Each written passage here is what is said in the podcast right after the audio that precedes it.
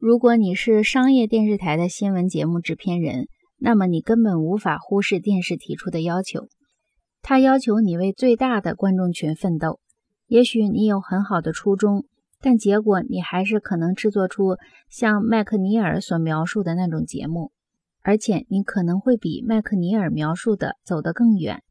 你会想尽办法把你的新闻播音员捧成名人，你会在报纸和电视上为节目大做广告。你会制作简明新闻来吸引观众，你会让天气预报播音员成为喜剧性调味剂，你还会让体育播音员故意用上粗鲁的语言，以此得到喝啤酒的普通人的认可。简单的说，你会像娱乐业中任何一个制片人一样包装整个节目。这样的电视节目使得美国人成为西方世界得到最多娱乐却得到最少信息的人。我可以大胆的这样说。尽管许多人都吹嘘电视作为世界的窗口，已经使美国人成为消息最灵通的人，当然这要取决于消息灵通的定义。对于那些向我们透露百分之七十的美国公民不知道国务卿或最高法院首席大法官是谁的民意测验，我不想多费笔墨，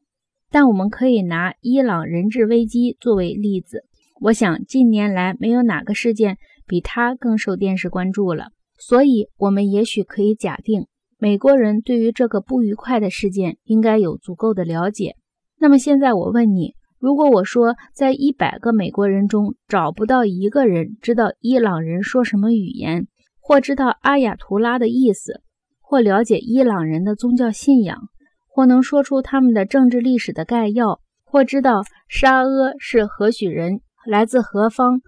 那么你会不会觉得我是在故弄玄虚？当然，每个人对于这个事件确实都有一些看法，因为在美国，每个人都有权保留自己的看法，而且在进行民意测验的时候，这些看法往往特别有用。但这些看法和18世纪或19世纪的看法完全不同，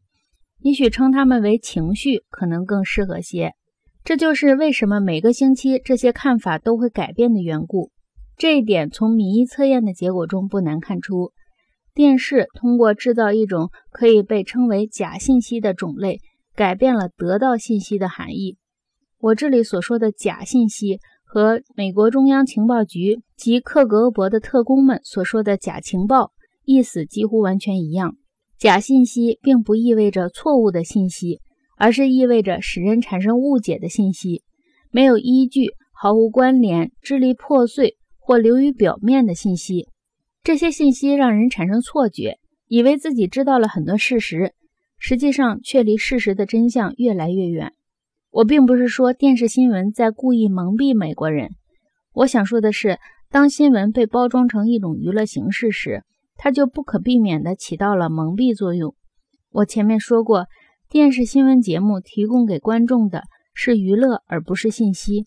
这种情况的严重性不仅在于我们被剥夺了真实的信息，还在于我们正在逐渐失去判断什么是信息的能力。无知是可以补救的，但如果我们把无知当成知识，我们该怎么做呢？